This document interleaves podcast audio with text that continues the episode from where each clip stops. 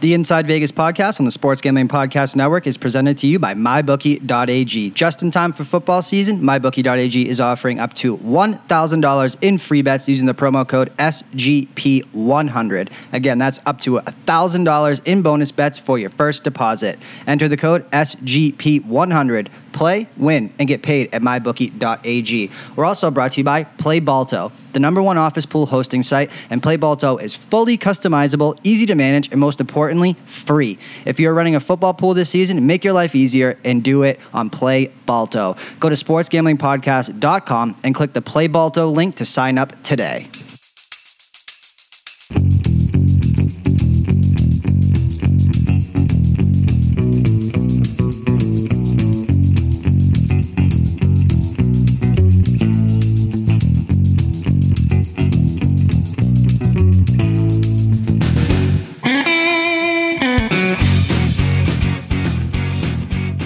Welcome back into Inside Vegas.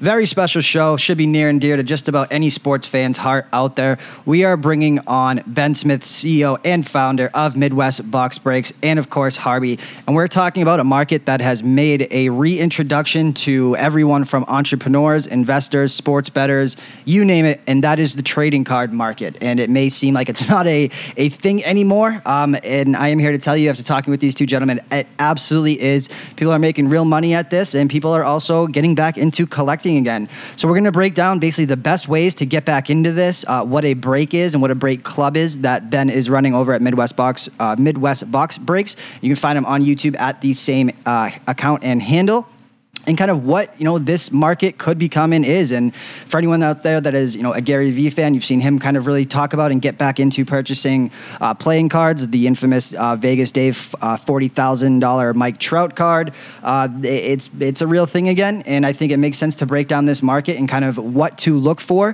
what brands are out there, and what separates them in terms of value, and kind of how you can make some money in this market uh, with you know getting you know having an opinion and a different way to diversify that opinion on a player, a team whatever the case may be. So, great conversation. Hope you guys enjoy it. Again, this is Ben Smith of Midwest Box Breaks, and of course, Harby. Get him on Twitter at once Harby. Joining me on Inside Vegas to talk about the reinvention, I guess, of the of a new market. And you know, myself and uh, Harby have been talking off air about how this is really a way to diversify your take into the market. And I've talked so much about the secondary market when it comes to betting, when it comes to prop swap, and how you can really make money. You know, one manipulating the market, and two being first to market with your opinion. And with everything that we have seen lately, the football card, the baseball card, the sports card trading and buying market has made an enormous return. I know probably the the most famous video out there right now when it comes to this market is the Gary Vaynerchuk one, kind of talking about that specific one. He's you know posting these things, talking about how he wants to buy and sell all of these different types of cards. So we're gonna look at this as to you know two people who are deep in it. We are welcoming on Ben Smith of Midwest Box Breaks. Search that in YouTube. It's an amazing channel, and we're bringing on once again my friend Harby to talk about how he, you know, what brought him back to the baseball, um, you know, or I guess I should say sports card market, man. So Harby, I'm going to start with you, man. How is everything with you?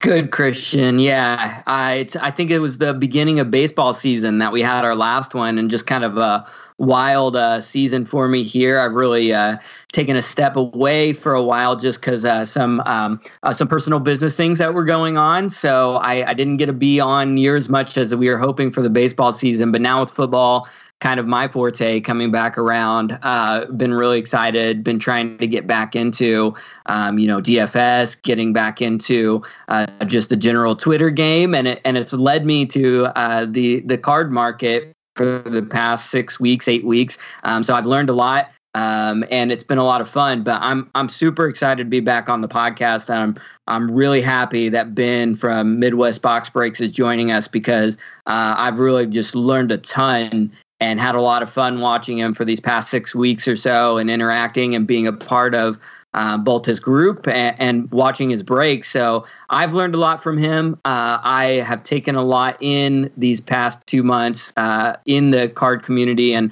uh, excited to talk about this. Excited to talk about how it how it all connects to um, what you do and what I do with with both fantasy and gambling. Definitely, man. It's going to be an education for myself and hopefully a lot of people out there that are listening because it's, like I said, a market on the rise. And when there's an opportunity to make money or, uh, you know, awaken something that you, you know, once loved, I think it's a great opportunity. So I do want to welcome on Ben Smith of Midwest Box Breaks. Ben, man, man, how is everything with you? And kind of, I guess we'll start at the beginning for you and what kind of led you um, into this passion of, you know, sports card trading and kind of everything that you are doing within the space. Hey, so first off, thanks for having me. It's an awesome opportunity. I'm pretty excited about it. So thank you for that. Uh, first thing first. Well, uh, see, where do I start? Um, about two years ago, I kind of got back in. I collected in the 80s and 90s. Uh, I'm in my 40s, and uh, just things kind of went full circle. You know, guys get married, divorced, remarried, get a job, whatever, and you come back in and things have settled down. And um, I got re re exposed to the card market again and um, a lot of things appeal to me at once. Uh, I do play DFS. Uh, I've been out of the loop a little bit here recently because I've been so busy, but DFS, a little bit of a gambler. I'm also a sports fan, a card collector. So um, I started getting back into cards, and someone showed me breaks, and I was instantly hooked. Uh, but at the same time, they're the sensible side of me, I guess. Noticed that um, there's an opportunity there where people are getting into breaks and um, not getting. I don't want to cut you off, but for anyone that doesn't know, I want you to kind of explain what a break is. Okay, first of all, I guess that's a good place to start.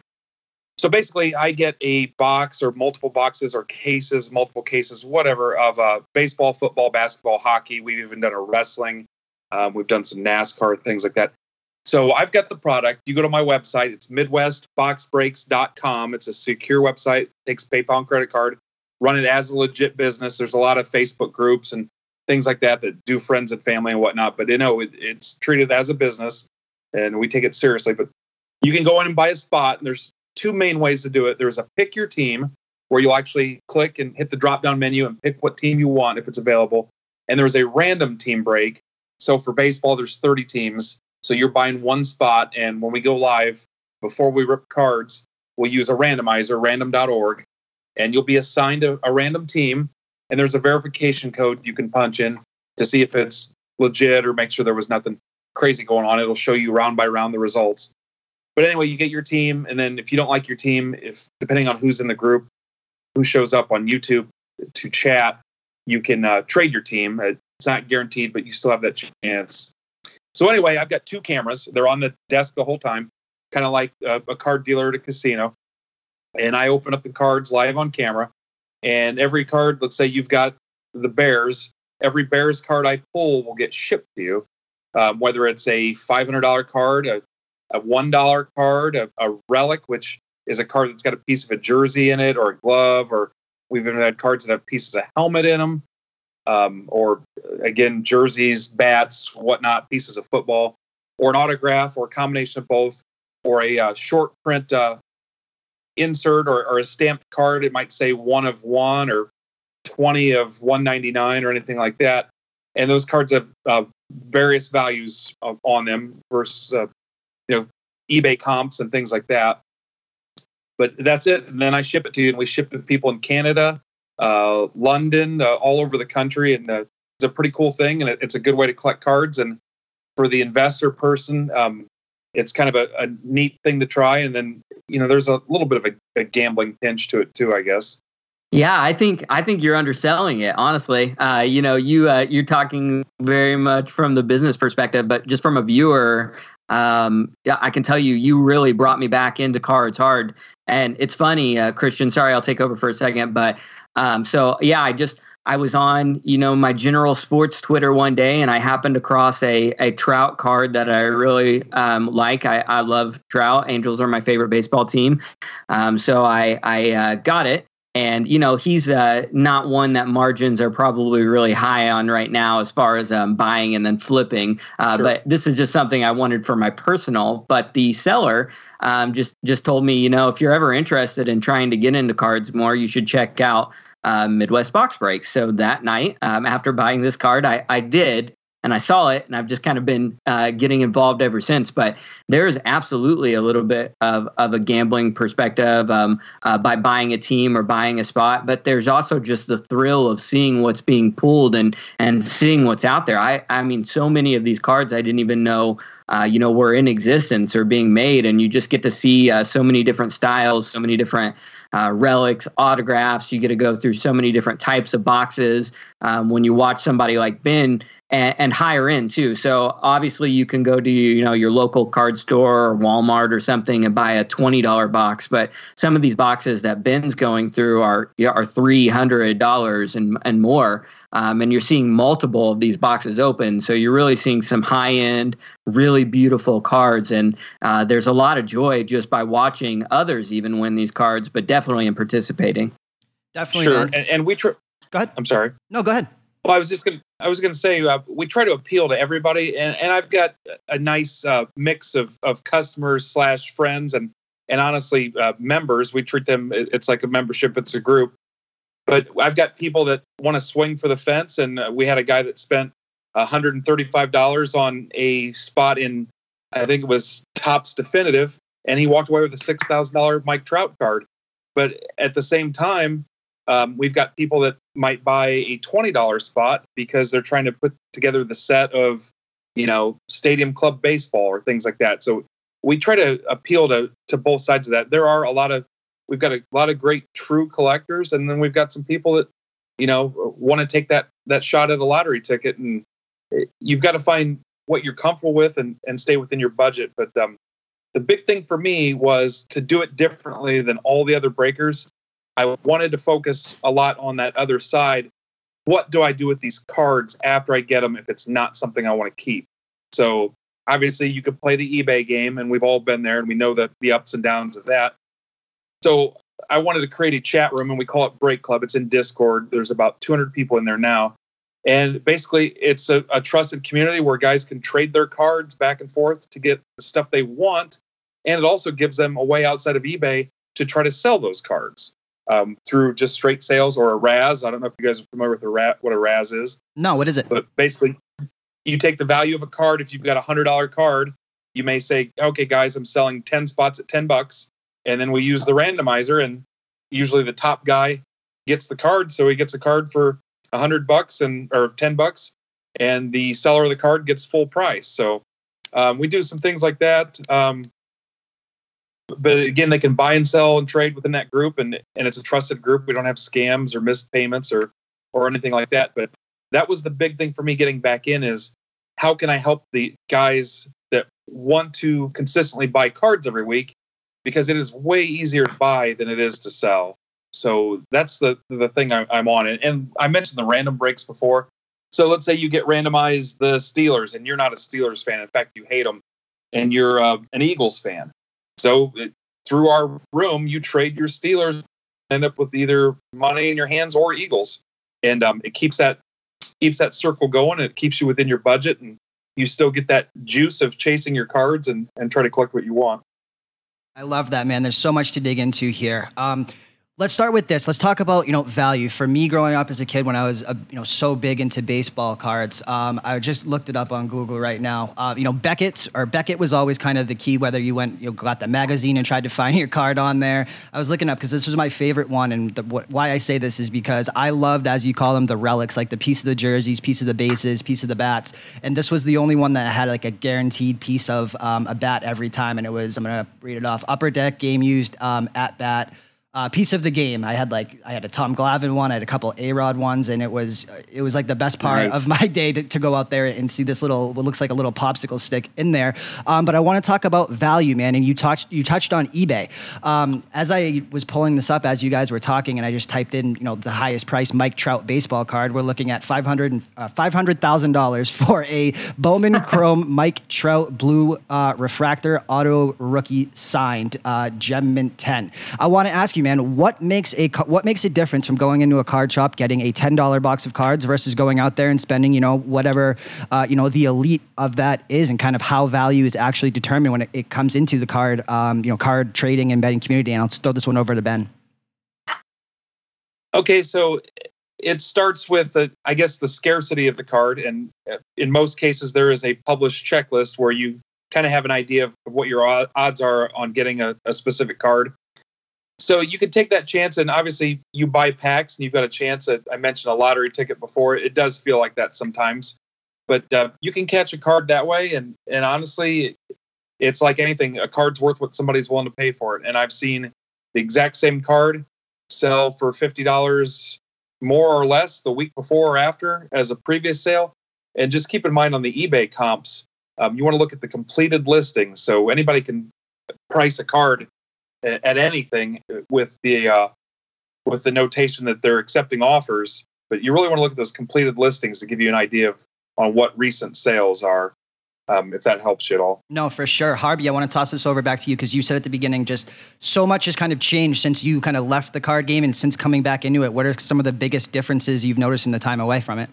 Oh gosh, yeah. I mean, the first thing, and this is going to really age from age me from letting you know when I when I stopped collecting and when I restarted. But uh, relics weren't even a thing when I was uh, when I was still collecting back in the day. So that's when I came across a relic that first night on Twitter, I was just blown away. And then I, I talked to some of my, you know, younger friends or some of my friends who had still been collecting and they're like, yeah, of course, they've, they've been around for a while. So uh, it was funny just knowing uh, how different I thought cards were being made. I was so used to, uh, you know, the wax cards, uh, the uh, multi, multi produced cards. So uh, it was fun getting back.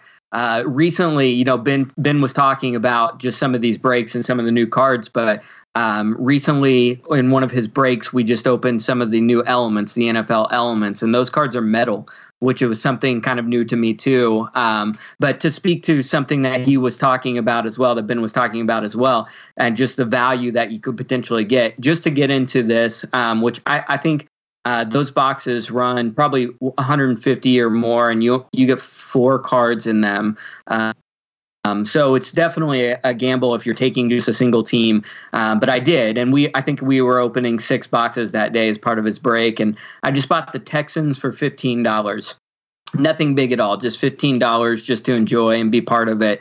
Um, and I ended up pulling a a of five, so only five made J.J. Watt uh, metal, and it has gold on the front um, autograph on the card. That card um, hasn't even seen the market net yet because these uh, boxes are brand new. But I mean, it's probably going to be at least a three hundred dollar card. So great turnaround um, and something that I never even knew what was a thing. Again, with these with metal cards, like solid metal, very nice cards. Um, I, of course, I have like a Jordan from the early '90s that has the um, oh the plated 24 karat gold, but uh, just so different from that card to what is out there now um, and the potential values too. Uh, it's a lot of fun to to see this too. And but like Ben was saying too, the market is definitely set by the buyer's response. Um, and I, I think that's something that I want to talk about later too, especially with this NFL season coming up when you talk about that, man, we were talking kind of off air about how it's really a way to, you know,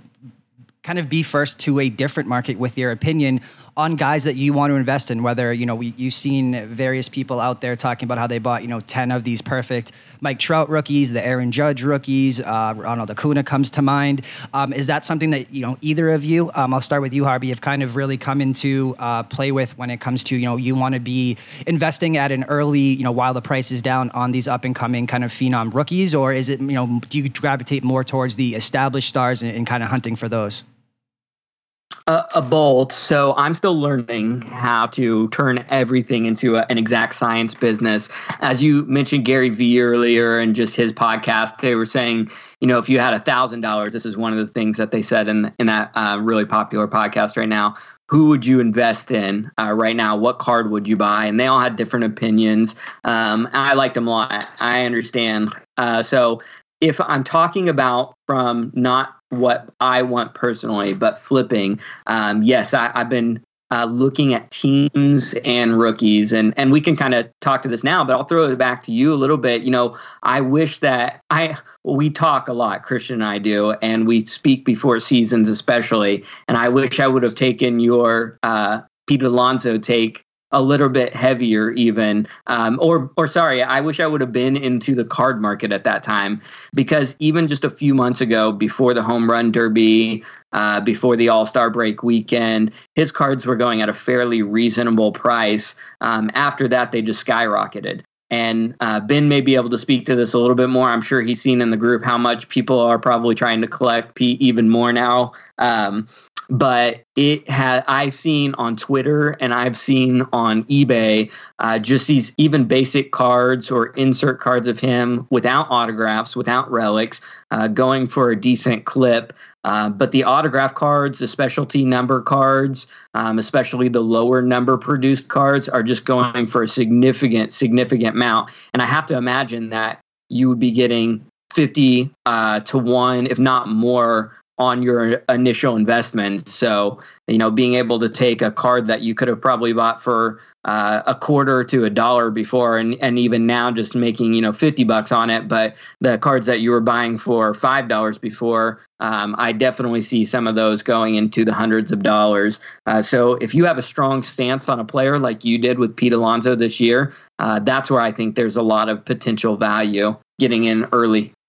Definitely, I want to flip this uh, back over to you, Ben. You know, uh, you've been in this you know game for uh, you know a lot longer than myself and even Harby. Certainly, is there any you know type of because when we talk about rarity, to me, the kind of simple um, retort, I guess, could be you know, despite you know, is rarity everything? Because even if it's a low quality card, but they have a you know a set of two thousand, they only make two. Does that card inherently become you know more valuable, or is there any more specific types of whether it be players, um, you know, autographs was always the big thing when I was you know kind of growing up up and coming up, or is there any specific type of card, um, you know, whether it be the relics or anything else that you kind of gravitate towards? And when we talk about more of the buying and flipping side of stuff. Well, honestly, um, because of my age and where I'm at in the hobby, and keep in mind too, I see thousands of cards every week. So it's tough for a newer card to really jump out at me unless it's, you know, like the Trout we mentioned. And I'm a big Yankee fan too. Um, I kind of gravitate to older vintage stuff. Um, I feel like there's an opportunity there as um, newer recent product kind of dries up, gets more scarce. Guys are working backwards. Guys my age are getting back in. The whole Gary Vee factor. I think a lot of people are going after graded vintage stuff now more than they were before. But um, you know what? Honestly, a lot of it depends on the player. And you guys, it sounds like you're doing it right. You get ahead of the game. So you know, it's the off season, you know, for basketball. What's going on with basketball? Who's going to be in a good spot next year? You know, this year it was spring training. Who, who looked good in spring training? Was it Alonso? You know, the Wander Francos and Vlad Jr. And, and all of that stuff. So you want to be ahead of that move. There's still an opportunity to get in while they're playing. I remember Judge popped after the home run derby a couple years ago. And then it was Ohtani. And, and there's some risk in there too, guys, because you know they could get hurt they don't pan out. Um, but there there's a storyline factor there. You know have they gone deep into the playoffs? Did they get national exposure? Uh, are all things to think about. And i think we'll see more dfs people come in too because i think i think there's a uh, the framework there to set them up for success. And and from what i've seen the guys that are really successful and uh, i'm really working to bring in more dfs guys too because i think there's an appeal to them. Um, gary talks about the sneakerheads for me, it's DFS guys because they can spot trends. They can uh, establish value. And, uh, you know, how many times you see, you know, what are the value plays? Who's set up in a good position to be successful? You know, do I want to buy rookies of a running back that's going to split time all season? Those are all things they look at too. At least, you know, the last time I played DFS, they did. But again, spotting trends, being ahead of the curve, and uh, and being able to I guess, identify talent that's been put in a decent situation. And, you know, you could be an amazing first baseman if you're in the National League and there's, you know, two good guys ahead of you and they don't have a spot for you. You know, how soon are you going to get time? How soon are you going to get exposure? What's your market? What city are you're playing in? Again, you know, are you in a playoff push? Things like that. to me, it's the storyline of the players, I guess, bottom line. Yeah, I agree. So, and and something you're talking about there, Ben, just how DFS crosses over, and definitely what Christian does too. And you know, Christian, uh, last year a lot of your focus, and I think rightly so and greatly so, in NFL was with player props, and uh, what that's where the true value is, and that to me is just an exact crossover into uh, this card market, and something that I'm hoping to to try here too. And I already see it some. Um, but in in baseball, just kind of lightly watching. But uh, you know, the the home run derby happens or a rush happens um, where a player's playing really well for a week or two, and their card goes up, even if it's only slight value, it's still plus EV.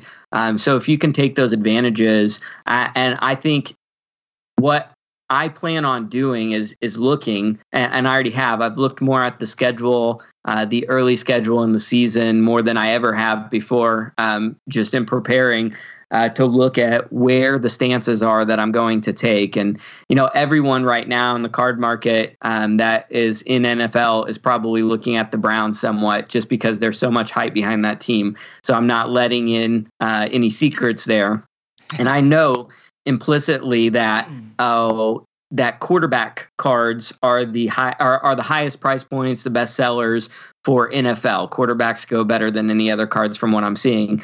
Uh, but what I've been trying to take a stance on is how can I kind of turn uh, my love for the Browns, my knowledge that they have, you know, a bottom five schedule this year, um, that if they could potentially sneak into the playoffs, how much uh, value those cards would go up. Uh, but maybe a, a, little different take. So that's what I've been doing is kind of looking at the players uh, that maybe aren't getting as much hype.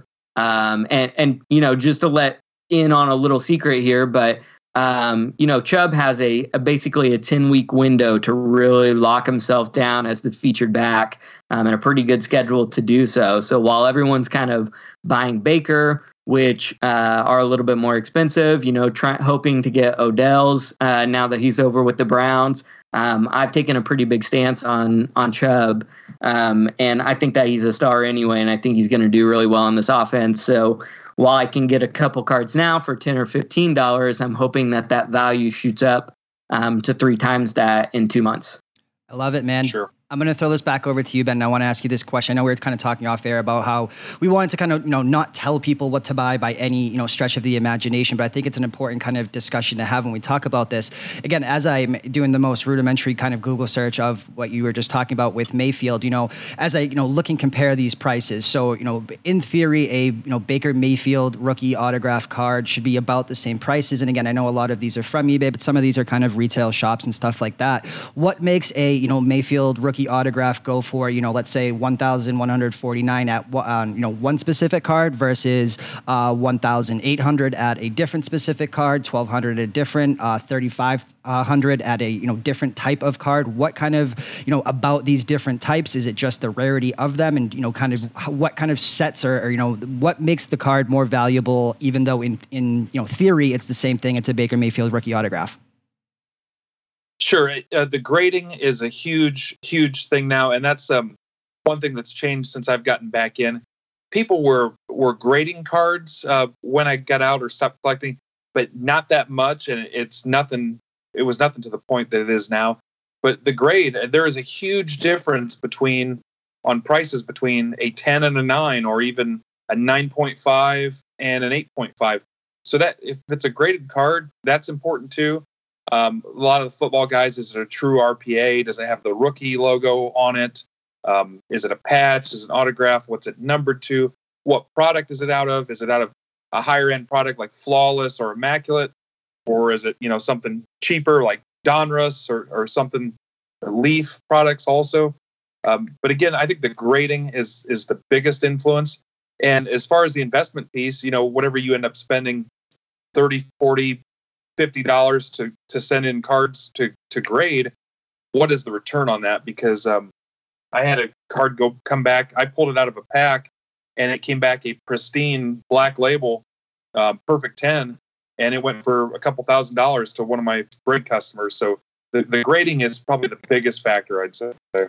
When it comes to the different types of um, kind of providers out there, like we were talking about, um, Panini Topps has always been one that I came up with. Um, again, not trying to tell people what is the higher end thing, but I think it's important for somebody, um, you know, even myself that, or you know, anyone listening to know what is, you know, why is the difference? Uh, you know, should I blindly go in there and just buy the, uh, you know, most expensive card pos- or box possible because it has a certain logo on it? Is there some that are, you know, kind of the quote unquote value cards um, in the market, or is it really just kind of, you know, you have to get into it and know kind of what you know specific brands of cards are going for, or kind of how is that distinction made when it comes to specific brands of cards that are being made by these different companies?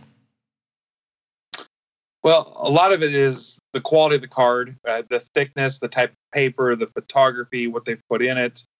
Um, and the patches are nicer in the cheaper product.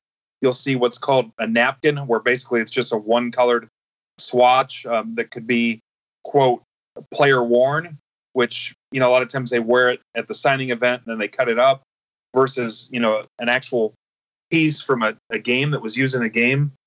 Um, but I guess there you could buy cheaper, and if the card came back graded well, it could be just as valuable as a higher end product that wasn't graded. Uh, again, it depends on on your budget and um, the popularity of the product too. Um, Topps Chrome is a popular product. Bowman Chrome, anything that's their true first rookie, um, holds a premium.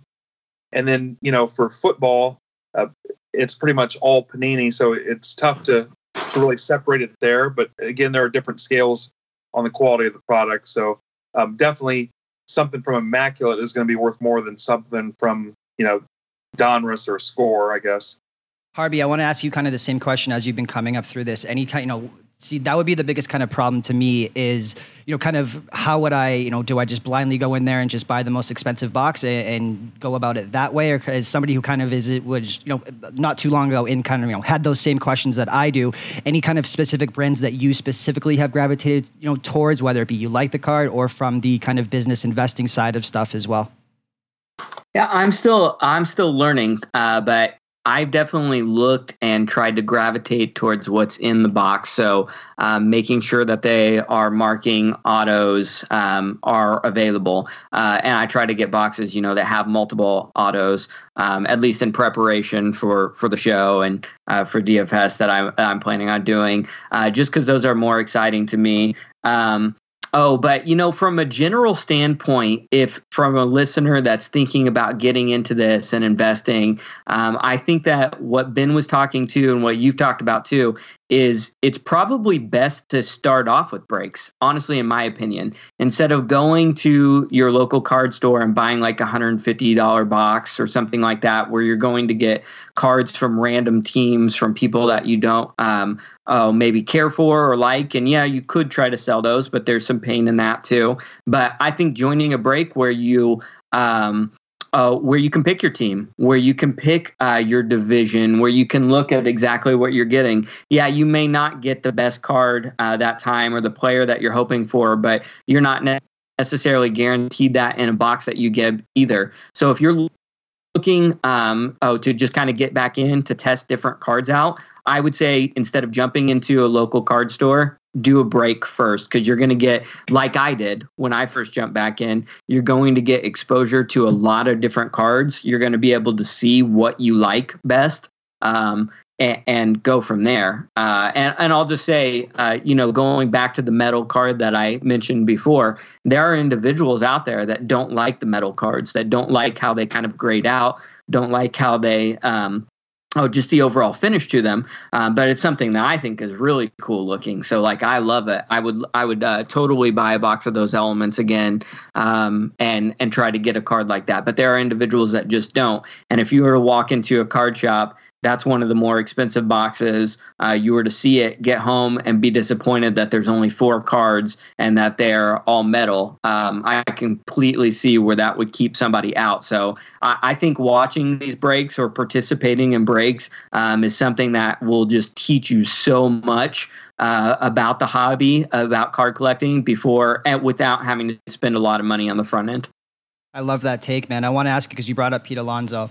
Um, from a rudimentary standpoint, man, I want to ask you know kind of both of you this question. You know, is the process and what people's theory should basically be as simple as you guys have kind of you know laid out there? If you feel a player you know coming up as a rookie, as a prospect, specifically, I guess in baseball, but you know the draft too. Um, when it comes to NFL, you know, should you just go out there and try to find the biggest you know the best, you know, quote unquote best or, or, most valuable rookie card when the price is at the lowest. And pretty much aside from, you know, as long as that player delivers. And again, as I'm looking at these Pete Alonso cards, and I'm sure Ben can probably speak to this more uh, from what the market was preseason. But as I look at this, there's a um, Bowman Chrome Pete Alonso first autograph rookie here, uh, graded 9 out of 10 for 1500 There's another one on here yet for $70, uh, 130 um, and, and, basically any type of price that you want on here. And you'd have to, you know, I'm sure you could tell me more as to which one is actually worth that type of value. But is the you know, process as simply, you know, for a guy like me, the second half of baseball betting has, you know, notoriously been my best stretch because I absolutely love prospects and I love you know how differently I can grade them versus bookmakers when they come up. Zach Gallen, um, Yamamoto, uh, you know the list goes on and on. Ponce de Leon, Alex Reyes, you name them. Uh, you know Casey Mize coming uh, coming up, Gore, uh, whoever the pitcher is. You know is that something that is really that simple where you just want to buy as many you know pristine rookie autographs of these type of players coming up before the market kind of booms like you talked about with Alonso, or is it really there's a lot lot more that goes into it when you talk about the type of card that you're going to be pulling. I'll speak to that first. I think it's what you're wanting to do with it. Um, so I think if you're hoping to uh, turn a profit, turn this into a business, then yeah, I think you take stances on both teams um, and players. I think the baseball market makes a lot more sense to take a stance on a on a player than it does a team. Uh, but I think something like football and even basketball, it's a lot easier to take stances on teams than it is players. Um, but I, I, do think that you go and collect, and I don't think that you have to be this is my own personal take um, but i don't think that you have to be uh, too pigeonholed into the type of card because like ben was talking about earlier there's collectors everywhere. I'm i'm one of them that have just different price points on what they're willing to spend for their own personal collection. Um, so even if your your margins are slightly lower um, if you do take a good stance on a player, though, even those low end cards are going to show uh, more value. And it's nice just to have a lot of something um, when you're uh, when when you've taken a stance and it's hit, than than just to have a few of them. That's my own personal opinion. Um, Oh, so yeah, that's that's where I would go. If you have a strong take on somebody, if you've done a lot of research, like somebody like you does, um, or somebody that you trust, and you want to take a stance, um, go go for it and get all different types. Ben, um, same question over to you. Yeah. So what I'll say is, and this kind of speaks to the to the DFS player too. Um, don't be afraid to make a, a contrarian type play and go against the grain and something that's got low ownership. You'll see um, uh, Ivan from uh, uh, Go GTS, uh, Watch the Breaks is his Twitter handle.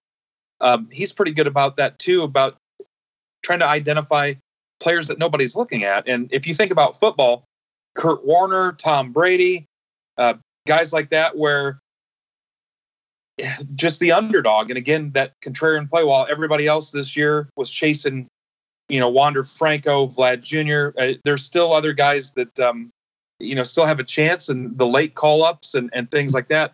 There are other guys out there and you can you can swing for the fence on the bigger prospects but you could also and this is just from the investing standpoint uh, set back a little bit to just kind of go on a flyer go for somebody else that you know is local that you see them play you like what they're about you see them work hard.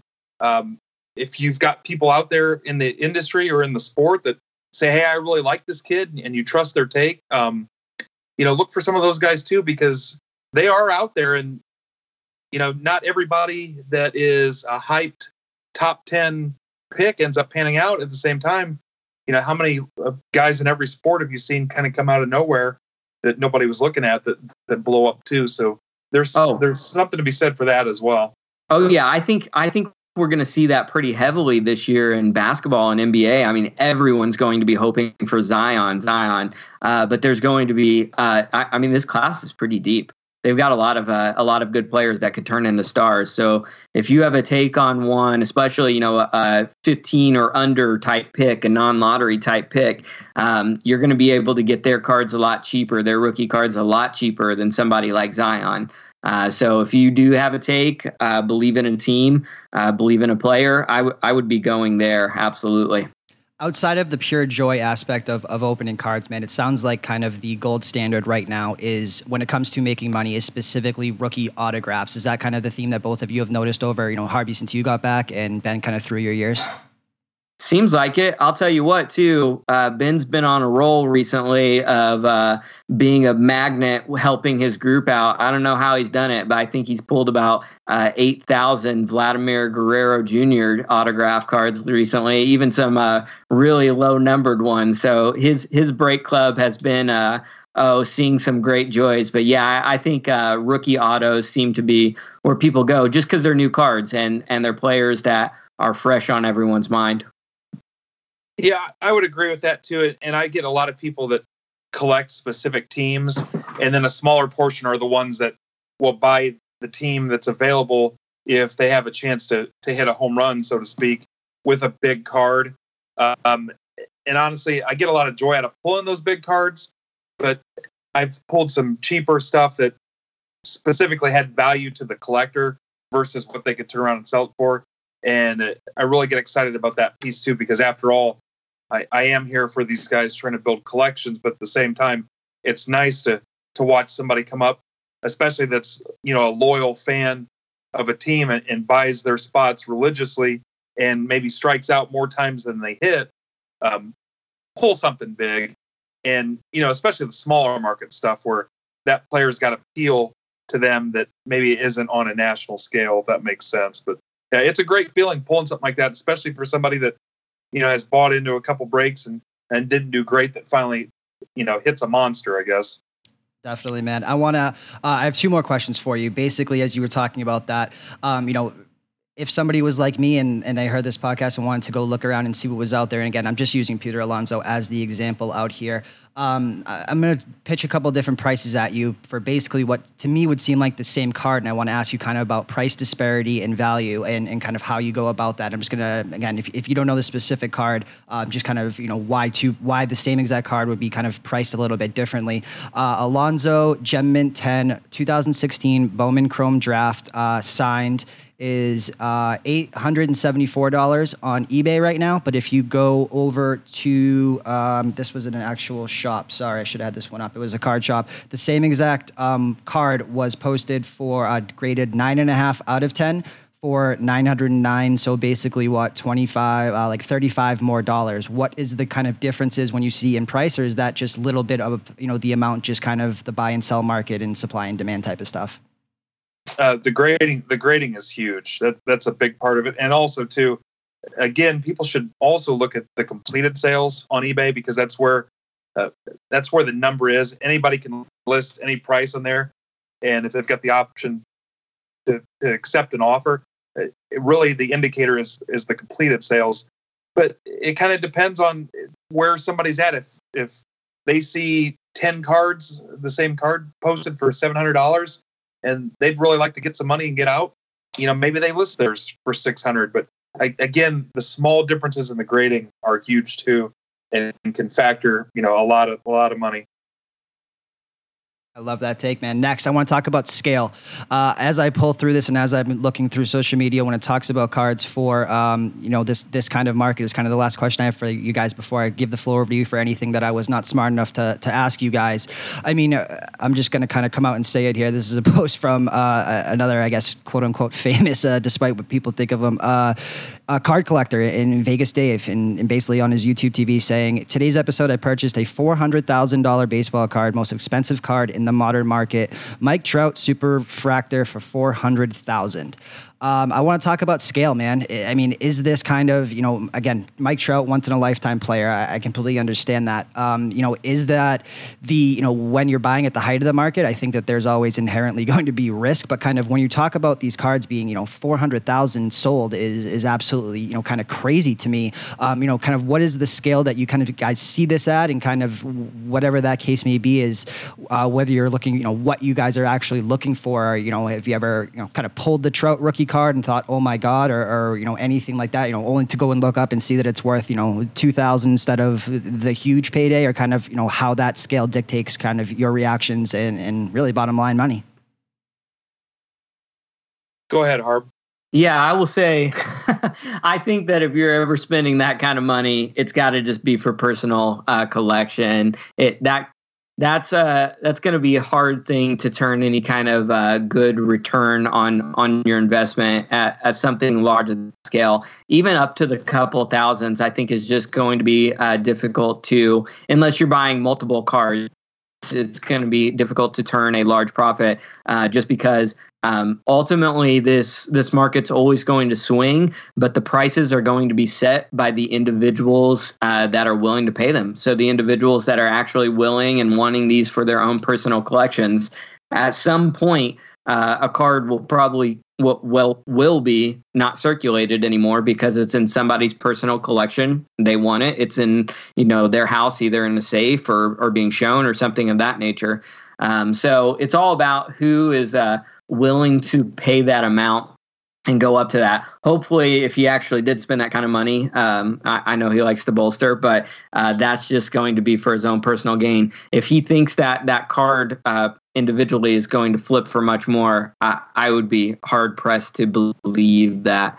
Um, oh, but yeah, from from my standpoint, even with this card, for instance, I was speaking about earlier, Watt, the the JJ Watt card. So none of the other five uh, have have made it to the marketplace yet. So really, if I go to a market, um, I'm kind of setting the price, but also the buyer is setting the price. It was super exciting to see Ben break that on his. Um, oh, on his channel and and be able to watch that and be a part of it. Um, oh, and exciting to get that card. And I do see this as kind of an investment. Um, uh, since you know Houston's not my team, if if he were if this were a luck card, for instance, uh, even if it were a two thousand dollar card, it would probably just go into my personal collection right now because uh, that's a team and a player that I I love quite a bit. Uh, so I I think when you're looking at potentially buying uh, cards and hoping to flip, um, I think that there's a saturation standpoint at that top end because I, I don't think that there's a ton of buyers out there for individual players um, that are always going to be willing, at least at a quick time turnaround, to spend a lot of money on a card or a player. So I think, uh, you know, the higher end that you get, the more careful that you have to be if you're looking at it from a pure uh, money making standpoint. If you're looking at it from a from a happiness adding to your own collection standpoint, then you know go wherever your heart desires. Anything to add to that, Ben?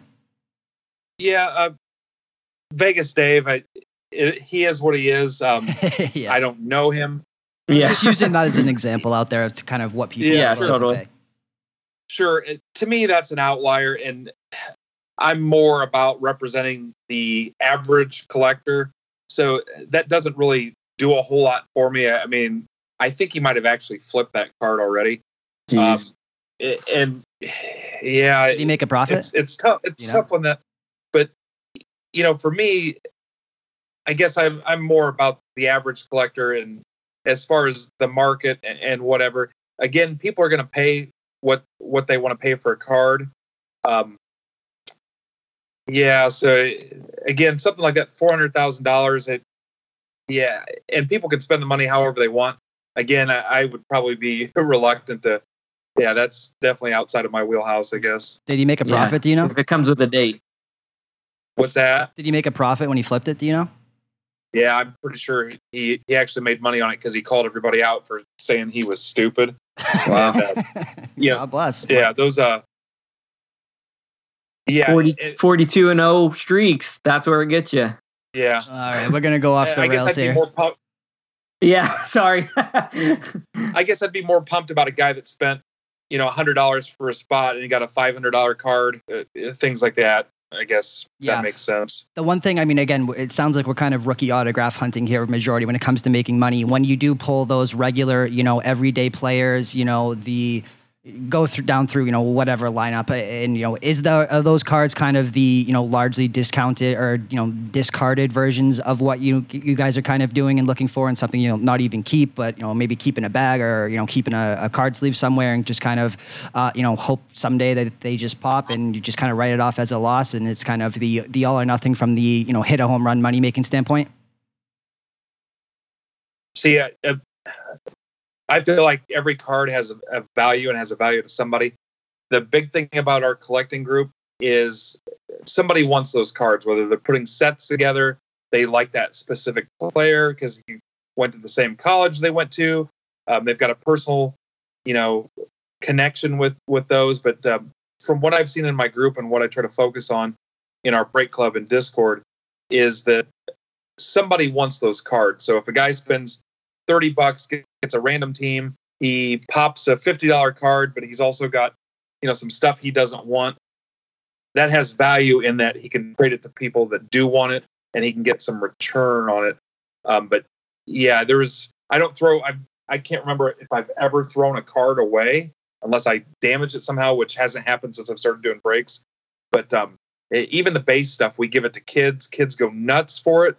Um, those are the, the base common cards, and then um, again, we we stash them back. And if I get a new guy two months from now and he doesn't get any cards in his break, we send him stuff out of that stash. So to me, it has value. To the guys in my group, it has value. But yeah, to the the investor types, it- it's it's a nuisance. It's a tra- it's trash. I could see that. Last question I want to ask you before I get you guys out of here. I know we're running a little bit long. Uh, you were talking about kind of the the wrestling aspect you did, in. for me, you know, I'm a WWE guy over there, Harby. You know, the niche market stuff. Is there any market? Um, I guess this would be more towards Ben Alley of you know, let's say WWE, um, WNBA, whatever the niche market sports. Um, I know you're into esports over there. I don't even know if they do cards, but any of the niche stuff when it comes to a market is really emerging to you. Go ahead, Harby. Yeah, so uh, more than I thought it was. Uh, so I didn't realize this until a couple weeks ago too. But um, you know, I'm a big tennis fan, so I started looking back, and there's not a ton that are made, but um, some of those cards are definitely very expensive. I've been seeing, and I've been talking to my buddy Casey a lot too, uh, who's a big card collector. But and he he'll he'll buy some of the high end ones. He's uh, big into WWE um, and UFC, and seeing some of these UFC cards just really interesting. Um, there's definitely a market, and a lot of these cards go for really high too. Ben, you may be able to speak to this, but I've not really seen them graded as much. Um, but I definitely see them collected and traded around. Sure, there's a there's a market for any, anything and everything. Um, we've got a pretty solid hockey following growing, and you know I'm a baseball football guy, but I've seen the hockey grow. We've seen some interest in soccer, NASCAR, wrestling, and I'll be honest, I it's around here somewhere the pile of my cards I buy and then never see again. But um, I picked up a Beatles graded card from the '60s. Um, I'm kind of an Elvis fan. My old man was too. I've got a graded Elvis card from '56. Um, I've seen. I've actually got a boxing card from 1938, Max Schmeling. Um, if you look on eBay, there's uh, you know some older Babe Ruth cards from a butter company, things like that, and people are getting them graded. Um, cards out of the cereal, maybe a stretch a little bit, but um, there's a lot of crazy stuff out there that people are grading and it's coming back with value. Um, I could see the non-sports market uh, blowing up. Um, I thought Fortnite would be a little bit more popular than it's been, but uh, Pokemon, perfect example. Um, Oh yeah, all kinds of high-end Pokemon and Magic. Um, my friend's got a Black Lotus. I don't know Magic, but uh, he bought that pretty cheap and um, made quite a few thousand dollars on it. So, um, Yep. You just you, you got to know what you're getting into. If you just go out and blindly start buying stuff, I think you'll be disappointed. But if you do a little bit of homework and get into what you know and what you're familiar with, uh, definitely opportunities everywhere. I think. yeah. I think I think the uh, a complete first set of Pokemon cards was just sold yesterday or earlier this week for uh, over a hundred Don't even tell me, man. I, I sold those in a yard sale about 10 years ago with everything you could ever imagine. Don't even tell me that. It's like beanie babies. Yep. Pretty wild. uh, I think niche markets are are really important. Um, I don't know how much I'll get in. I think esports will eventually jump into that market too. Uh, but you know, as far as UFC, I know Christian, you're a big UFC guy. Uh, those cards have some value, and there are definitely a lot of collectors behind them. I love it, guys. I want to give a, another shout out to this YouTube channel because I was playing it kind of over on mute here. And like you said, man, this is like virtual blackjack at a casino. I'm sure the degenerates will absolutely flock to you and love it again on YouTube. Midwest Box Breaks. Absolutely amazing content over there. I want to give you guys both the floor. Harby, I know you have a new Twitch channel that you're launching, which is kind of bringing together DFS, gambling, and the uh, sports betting, you know, or sports cards market, I should say. So I want to give you both the floor to kind of plug everything you have going on and where people can kind of get at you and find you guys. I'll start with you, Ben. Okay, so obviously, uh, MidwestBoxBreaks.com. Um, I'm on Facebook. It's uh, at Midwest Box Breaks. Twitter is just at Midwest Box Break. There's no S on the end. I'm on Instagram. We've started uh, streaming on multiple channels. So I'm on Twitch. Uh, you can search for me on Twitch. I'd love to get a strong Twitch following. It's weak right now. I think we're averaging three or four people. Um, then, of course, YouTube. It's as simple as searching Midwest Box Breaks. You see a lot, lot of videos on there. Um, I just created a coupon code for you guys. It's Vegas, V E G A S. If anybody enters that at checkout, it's 5% off everything in their cart. I've got uh, baseball and football on there. I've got some personal boxes I can sell. Uh, the big thing though is I want number one, I want people to have fun. Uh, you can you can do the investing piece too, but also I want you to have fun. But if you're coming back in like I have, and, and a lot of people we know our age, uh, check out my group. Shoot me a DM. I'll send you the link and we'll help you ease your way back in, uh, eliminate some of that learning curve and, and some of the errors. And uh, that's really what we're about is trying to get people that are back to the hobby after a long time away or brand new to the hobby. I'm a big Gary Vee follower and supporter. I've actually met him at the National. Super great guy. Um, learned a lot from him too. And then uh, uh, Harb, I've got one box of elements left sitting here calling your name. So Talk. Yeah, actually, I think I will take that off your hands. being honest, and, and I'll tell you why uh, here in a minute. But yeah, I'll let you. I'll let you finish up. Uh, but anyway, uh, use coupon code Vegas for five percent. And guys, um, I try to be as accessible as possible. So hit me up if you got a question. If you want to join our group, if you want to try a cheap break. Uh, again, uh, I respect the investing piece, and we do have those guys too. But at the same time, I don't want to um, ignore the fact that you know we're really trying to help collectors and guys get back into the hobby too. Yep. Yeah, I'll take over there. And so, you know, when I and you'll find me in Ben's group, you'll find me in his Discord. You'll see me interacting with him a lot on Twitter uh, because I like being part of these breaks. It's part of how I'm um, helping grow my personal connection, but also, uh, you know, turning this into a bit more of a business where I'm selling some cards that I've uh, that I've acquired, and I've acquired quite a few here, probably uh, oh, well over 200 autographs now, um, quite a few rookies too, autographs from this year and last year um, that just aren't cards that I'm personally collecting. So I'll be getting rid of them and uh, just trying to parlay this into more. That's not why I'm in the group though. And I, I don't think that's why anyone should be in Ben's group. I think that that group is for a lot of learning, a lot of fun, not just for selling. Um, but you know, it's led me to some ideas. And as Christian and I have talked about, I'm not going to be doing content like I've done the past few years. Um, oh, quite similar. Won't be behind a paywall this year, but I am starting um, this own Twitch channel where I'll be going through kind of the week slate uh, for the NFL season and I'm going to be using um, some stuff that Ben taught me or, or got me into as kind of a launching pad. So, not doing box breaks like Ben's uh, doing. So, if you want to get into box breaks, buying teams, definitely go over to his channel. If you want to watch me open my own personal boxes, that will go in either my own collection or um, cards that I'll end up selling, and talk about the uh, the DFS slates. Uh, just kind of talk about the uh, how I view the week games too. I'm going to be opening those boxes using the cards as a launching pad. Um, you know, hopefully getting some fun hits for my own collection or for anyone uh, of my viewers out there too. Um, but really just talking about DFS and talking about the games in general and how I view them. So um, I'm hoping to have both of you guys on as guests multiple times during the season.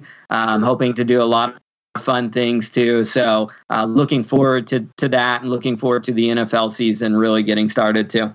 Well, I can't thank you guys enough for taking the time out to kind of talk about this new emerging market. Anything that I did not get to, anything that I was, you know, too uh, ignorant enough to ask, anything else that I did not hit on before we get out of here? Uh, go Irish and go Notre Dame. Love How it. about that? yeah. What? Let's go Colts too. Oh, we'll go all Indiana here. I like it. Big Colts supporter. All right, guys. Thank you guys so much. Again, check them both out. Midwest Box Breaks on Twitter. Uh, Harby at once Harby. Um, this will all be posted, of course, in the social, everything like that. But thank you guys so much. We'll talk soon. Thanks, Hey, Christian. thanks. What a great conversation. Again, special thanks out to those guys for taking the time out of their day. And if you're not investing in the trading card market, guys, as always, mybookie.ag bringing you the show. Enter the promo code SGP100. Do not forget they are having their first super contest, $100 entry fee, no proxies needed, $100,000 guaranteed to first place. No rake, everything goes into the prize pool. They have futures for the NFL players, uh, first rookie to score a touchdown, first rookie to throw a touchdown, all of that and everything. MyBookie.ag. Again, promo code SGP100. We're also brought to you by Play Balto. If you are sick for uh, sick of paying for your office fees for your pools, go to Play Balto. Go to sportsgamblingpodcast.com, click the Play Balto link, sign up. They have everything from pick'em pools, survivor pools. You can go up against uh, some pretty big names that are in there. Uh, Pat McAfee, Joe Montana, anything and everything. Play Balto is your one-stop shop for office pools, work pools, you name it.